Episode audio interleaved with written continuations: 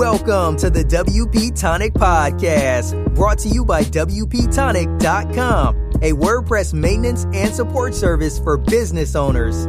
We talk to the leaders in WordPress, business, and online marketing communities, bringing you insights on how to grow your business and achieve success. Welcome back, folks, to the WP Tonic Show. It's episode 315. Um, we've got a great guest um, with us today, Nathan Atolatar. He, he gave me instructions about how to pronounce his surname. I'm terrible. And I've got my great co host, Cindy Nicholson, with me as well. Um, Nathan, would you like to quickly introduce yourselves to the listeners and viewers? Yes, uh, as mentioned, I'm Nathan, Nathan Allotey. Don't worry about the pronunciation. It's always interesting to hear how many different pronunciations are out there. So no, don't worry about that. But uh, yes, I am a web designer and digital marketing strategist located in Houston, Texas. I've uh, been working with uh, web design and WordPress since about 2009.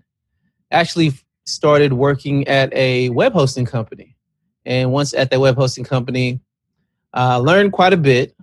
But also, uh, there were certain services we didn't offer clients for whatever reason. Uh, and even I suggested, I said, hey, why don't we offer web design services and build sites for people?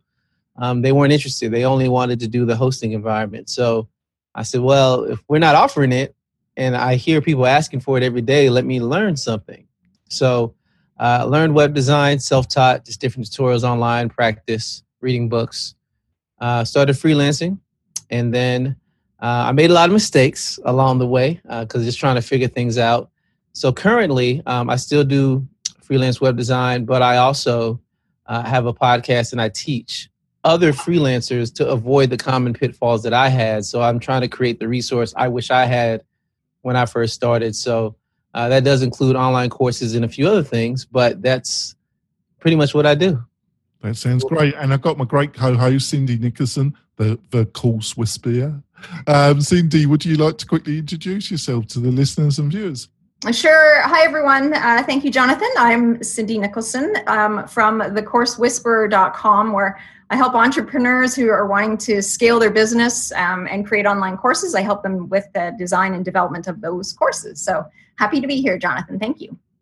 Right. So um, before we go into the meat of the interview, I just want to quickly mention um, something about my main sponsor, which is Kinsta Hosting. And Kinsta Hosting is managed WordPress hosting on steroids. If you're really looking for a really quality host for your e-commerce, your membership, or your learning management website, Kinsta is the business. Um, we host a WP Tonic website on Kinsta, and I have some of my client websites. Fantastic support, fantastic interface design, staging site, um, daily backups, um, great interface design, um, latest versions of PHP. If you're a developer looking for your to host your own site or clients host client sites, you will not be disappointed with Kinsta. So go to the WP Tonic website. There's a load of links and banners on the website to Kinsta. They are affiliate links, so you would be helping the show if you use one of those links. Thanks.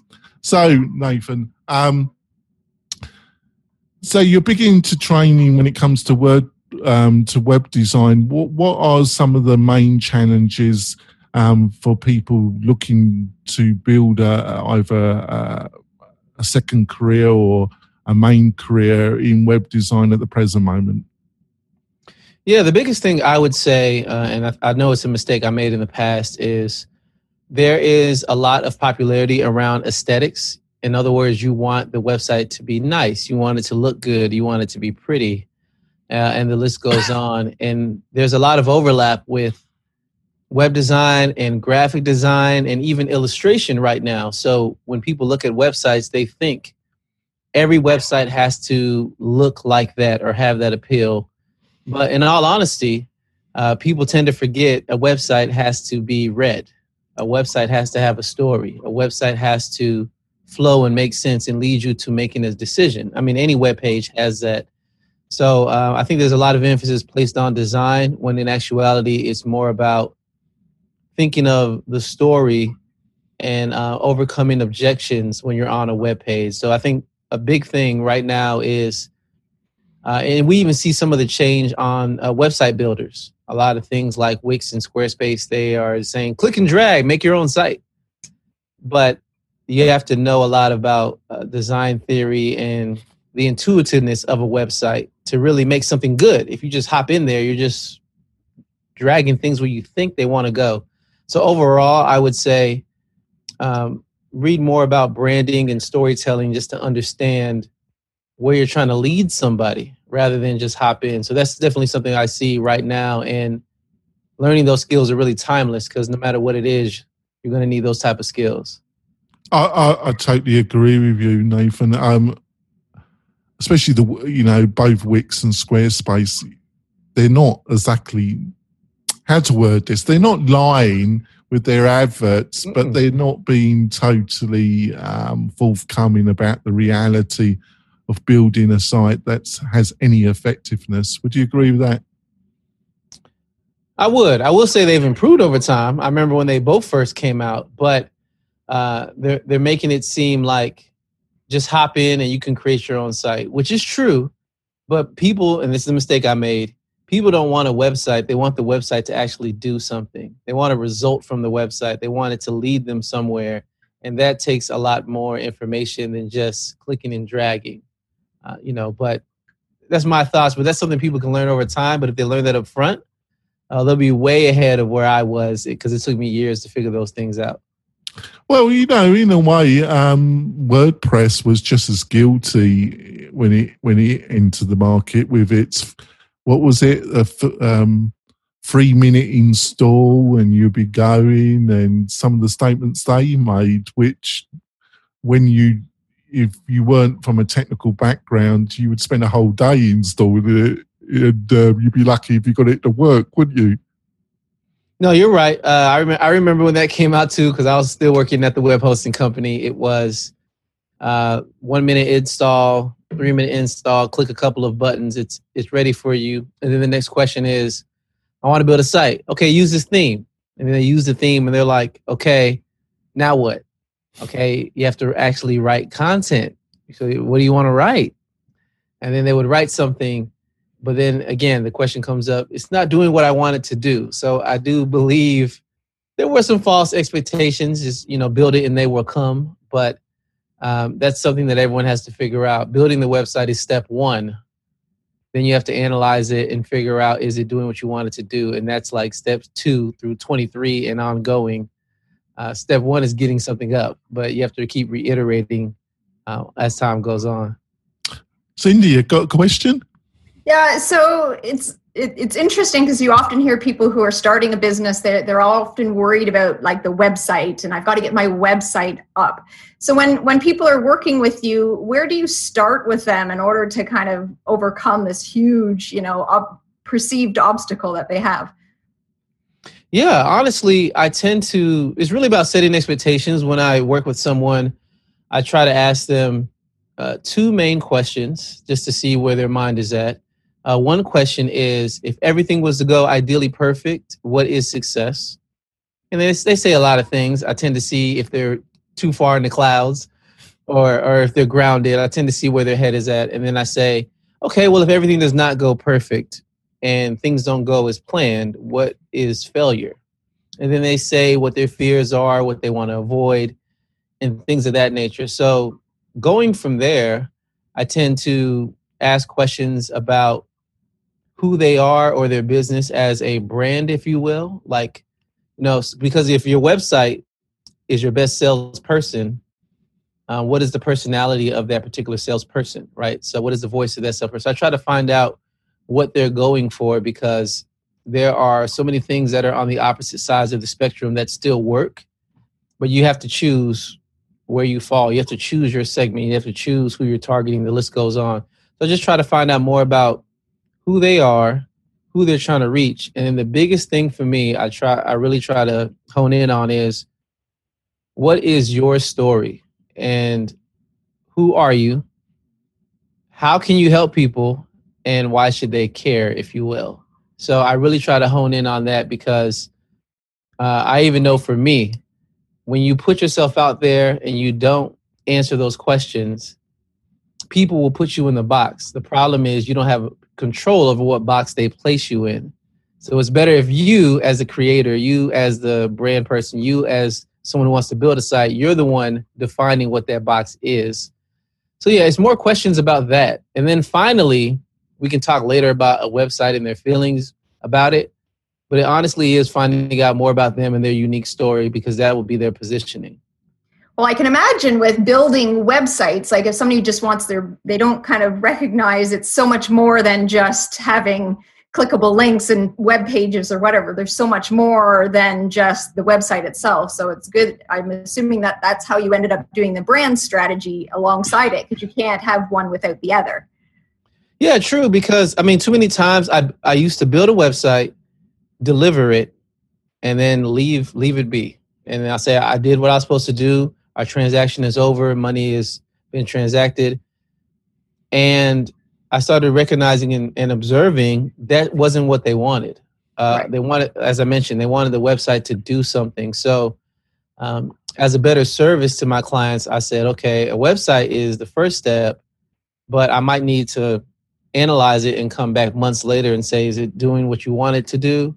Or uh, on the front end, really challenge them and say, do you really want a website? Maybe a one page website is good enough for you. Maybe a landing page is all you need. Do convince me why you need a website, if you will.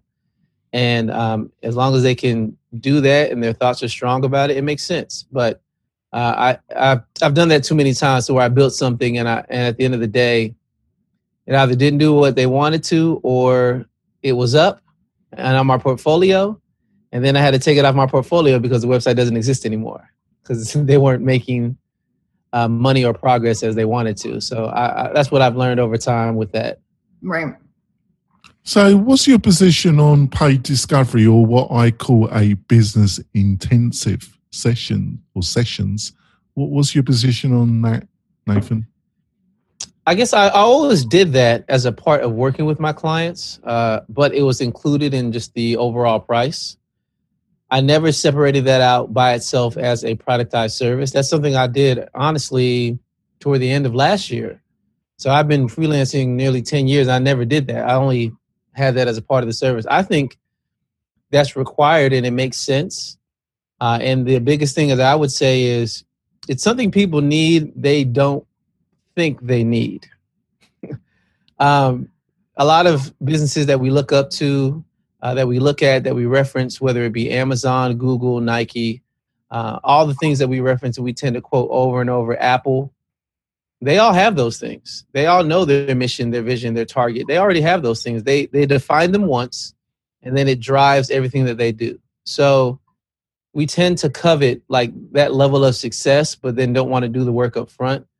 But again, it's one of those things people say, I don't need that. You're just trying to nickel and dime me. I don't, I don't need all that. But honestly, once they go through it, they're like, oh, I needed it. So I do offer that as a standalone product, but I tend to do that also with all of my clients as well. So, um, and if they really don't want to pay for it or don't see the importance of it, I might try to make a case study out of it or tell them, okay, maybe I'll take sections of what you're saying and put it on my podcast or something just to so other people can see a glimpse into my business. But I think it's necessary for everyone because if you don't do that and don't discover what the target is, I mean, you always miss when you don't have anything to aim for. So. Yeah, that's great. I think we're going to go for our break, folks. When we come back, we'll be talking some more with Nathan, but we'll be focusing on his um, experience of building online courses and what he's learned through the process. We'll be back in a few moments, folks. Do you want to spend more time making money online? Then use WP Tonic as your trusted WordPress developer partner. They will keep your WordPress website secure and up to date so you can concentrate on the things that make you money. Examples of WP Tonic's client services are landing pages, page layouts, widgets, updates, and modifications. WP Tonic is well known and trusted in the WordPress community. They stand behind their work with full, no question asked, 30 day money back guarantee. So don't delay. Sign up with WP Tonic today. That's wp-tonic.com, just like the podcast. We're coming back. Um, we're talking to Nathan um, and my co-host Cindy Nickerson. Um, so Nathan, um, you got a lot of experience because we're about WordPress, but we're also about building courses and getting success from your experience. And um, so you've been doing courses for quite a while. What are some of the key things you've learned through your years of building courses and promoting them? I think the biggest thing that I would say uh, in terms of building a course, you don't have to know everything. And the great thing about a course is you can add on to it. I think people forget that.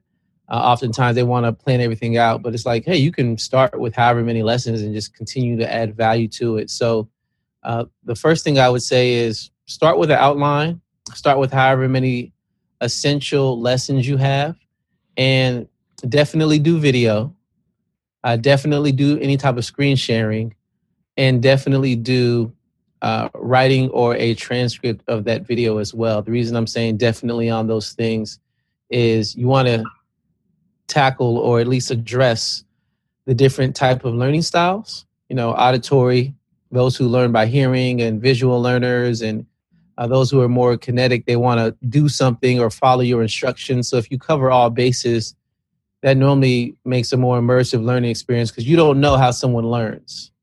Uh, but if you cover all those bases, even if that's stripping the audio from the lesson and um, adding it as a download to the lesson so someone can listen to it on the go, something like that, those type of things work well uh, when putting together a course. And the reason I mentioned you don't have to have everything up front just have your essential lessons you can add to it later uh, that's somewhat of a pitfall i see with courses people tend to build a course launch it and unfortunately never go back to update it or when they do update it it's literally maybe five three years later something like that um, show that you have value that you actually care, right? So somebody goes through it, they give you feedback, change it, and get credit for the fact you're changing things. Whenever you update it, it's another excuse to announce the course, promote the course, move forward with the course. Um, speaking of promoting the course, um, even if you're building it, no matter how much you have done, continue to talk about it. Continue to talk about the course. Uh, no matter what it is, you finish a module, you're writing something, you made a graphic, put that out there on social media to build expectation of the course. Uh, and really, that's an ongoing process. Um, anything you add, it's another excuse to promote the course. I have a lot more I can say about courses, but I don't want to oh. talk too long in one breath. But that's just some things up front. No, I'm, I'm going to let Cindy. I'm sure Cindy's got some questions. Cindy, off yeah. you go. Yeah, so so your business is helping like other um, freelancers build their business. So what when it comes to do you have many freelancers wanting to create online courses and what like what struggles or how do you get them over that um, that initial um, barrier in terms of getting courses created for them? I think the biggest thing is making sure that they actually complete it um, a course can come across as overwhelming because when you look at some of the things that are out there, it can be intimidating, right? You see somebody making a course and you're like, wow, I have to have that. Uh, and I fell victim to that as well, and I've been guilty of that as well. The fact that I need to have everything by the time of launch. And as I mentioned, even if you launch in pieces, it's an excuse to show people you're making it better. So the biggest thing for me is making sure do an outline and finish the course. This will get better over time because uh, another thing that I've had to learn and I've even seen in working with clients is you launch your course. People will then give you feedback and tell you what to change. Right now, you're just guessing. Right. Um, yes, you might have some background as to why you're doing that, and that, and that makes sense. But you're just guessing. And as people go through your course, they'll tell you exactly what to change and what to fix and you'll be surprised that you wanted to do 12 things but then you only did five of those 12 and people say oh this was an awesome course and you're like oh i'm, I'm not i wasn't even done but yeah sure awesome course because, and that just more time should be invested in talking to your community and then hearing back for them. Um, on that point, uh, I didn't say this earlier, but uh, your course should also have some aspect of community. It can be a chat room, it could be Slack, whatever. But if you're going to have a community, stay active and stay immersive because, as I mentioned, those are the people who are going to tell you what to change, and they've actually paid you. So that's the biggest thing. Course creators feeling overwhelmed by all the work, but they really just need to pare it down and get something up and running because they'll find out it's easier to make changes to something that exists rather than to keep building something that hasn't launched yet. Was that really, would that answer your question? I because I, I, can definitely go in different spaces with that. But was that enough to answer your question, or you have like a follow up to that, or what are you thinking? No, absolutely. It's it's uh, you know in terms of working with freelancers, I often find that a lot of them struggle to to actually get their course done because they face this you know who am I this whole imposter syndrome of of putting something like that out there. But do you find that your clients have face this, and how do you help them overcome it? Funny you mentioned that. Literally, uh, this past weekend, uh, at, at, the time of this recording, I released the episode on uh, imposter syndrome on my podcast. But uh, we all face that, and imposter syndrome is you have a certain level of accomplishments, but sometimes you feel like a fraud because you're not good enough, or how can I compare to uh, how can I compare to Matt Mullenweg? I, I'm not him. You know, it's like whatever. The thing the thing is, you have to take a step back and just look at your accomplishments. And I tend to recommend to people. I'm very good at finding out other people's value because they don't view what they've done as important or impressive. Because as I mentioned, we're all comparing ourselves to the people we look up to. But in all honesty, if you just sit back and think about everything you've done in the last three to five years, you'll have a lot of evidence to show, you know, you are making progress. You do know what you're talking about. You have grown. People are coming to you for a list of things. So, again, it's really just getting people to see that they're valuable um, one person that just, I gave this example in the video, but there was a filmmaker named Corey McCabe, and he was all apprehensive about uh, making a course and even uh, working with a YouTuber. And I was like, Corey, haven't you already edited over a thousand videos on YouTube, and you've you've been a part of at least making six courses? He's like, Oh yeah. I'm like, what do you mean? Oh yeah, right. So again, uh, lean back on what you've done in the past for support on the more the more that you will do in the future. Uh, and we all need that encouragement or self encouragement, really. Right. Yeah, I think you because I, I, you know you got a fascinating. Um, um, I was going to say background, but that's not really the correct word, really, because obviously you got your you got an MBA, haven't you? And also you got your artistic side as well. So you kind of link your business insights with your artistic design part of you as well, don't you, Nathan? Yeah, oh, great observation. You really did do research, but yeah. So uh, I did get my MBA. My background was in engineering. I did engineering and applied mathematics, and then um, I started. I said, "Wow, I don't know anything about business. Maybe I should go to business school." And then I went to business school and learned those business skills.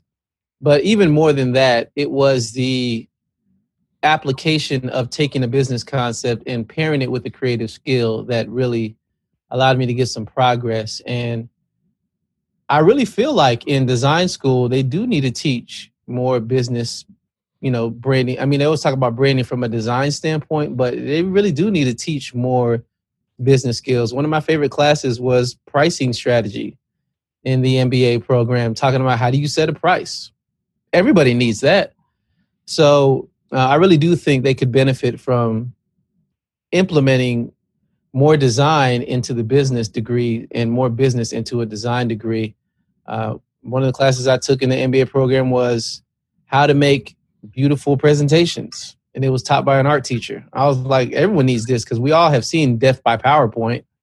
So uh, I really think the more you can, if you're a designer, even a developer, uh, doesn't matter, the more business concepts that you learn and integrate with your business, I think the stronger you'll be uh, because your clients more than likely are businesses.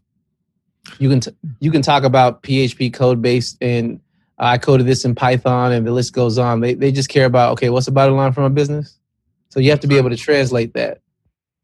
So when it comes to the courses, you know, um, what was when you did your first course? Looking back, what some tips and insights about um, marketing that first course? What were some of the things you thought you did well, and some by reflecting back things you could have done better?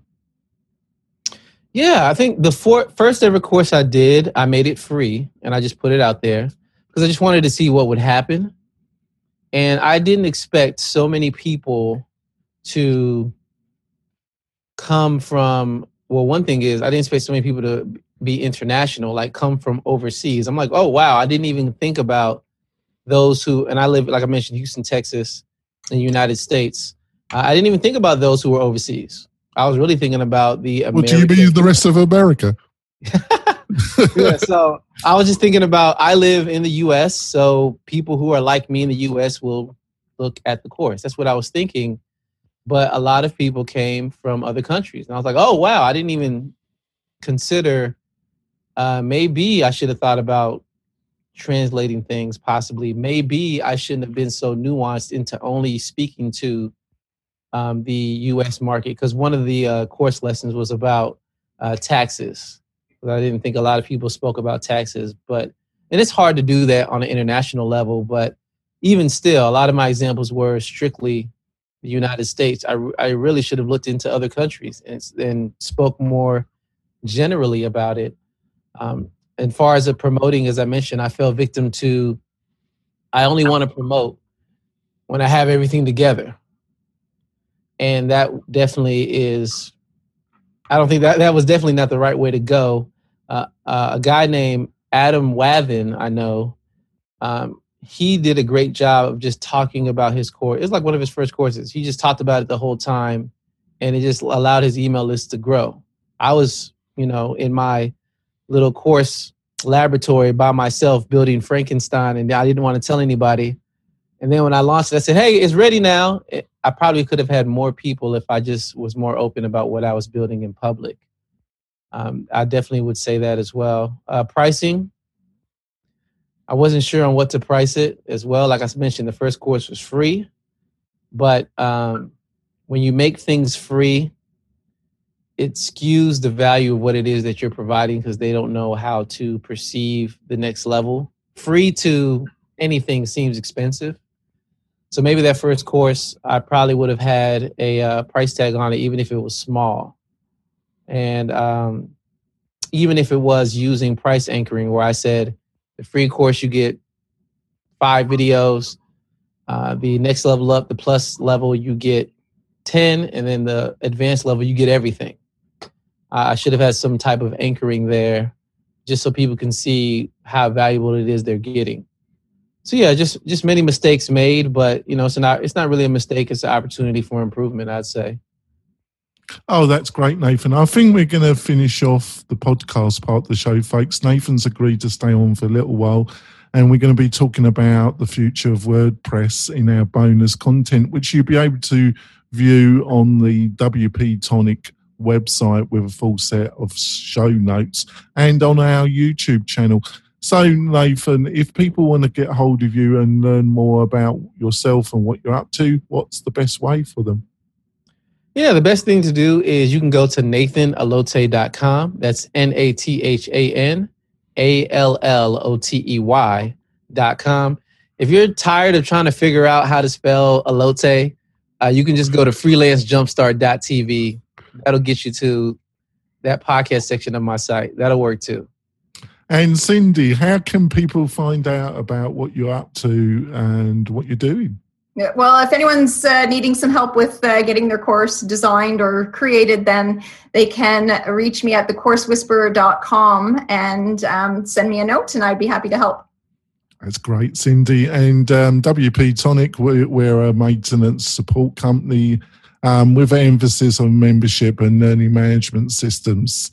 Um, I'm quite passionate about it, even though I'm English. Um, if you really want to support the show, folks, um, leave us a review on iTunes. It really does help the show and it helps us get some great guests. Um, I'm excited for the next couple of months with Cindy's help. We got already we got some great experts um, that were already booked that are going to share their um, insights with you, the listeners and viewers. So we'll see you next week, and we'll have somebody doing something really interesting in WordPress, online marketing, or in the course educational space, sharing their expertise with you. We'll see you next week, folks. Bye. Thanks for listening to WP Tonic, the podcast that gives you a spoonful of WordPress medicine twice a week.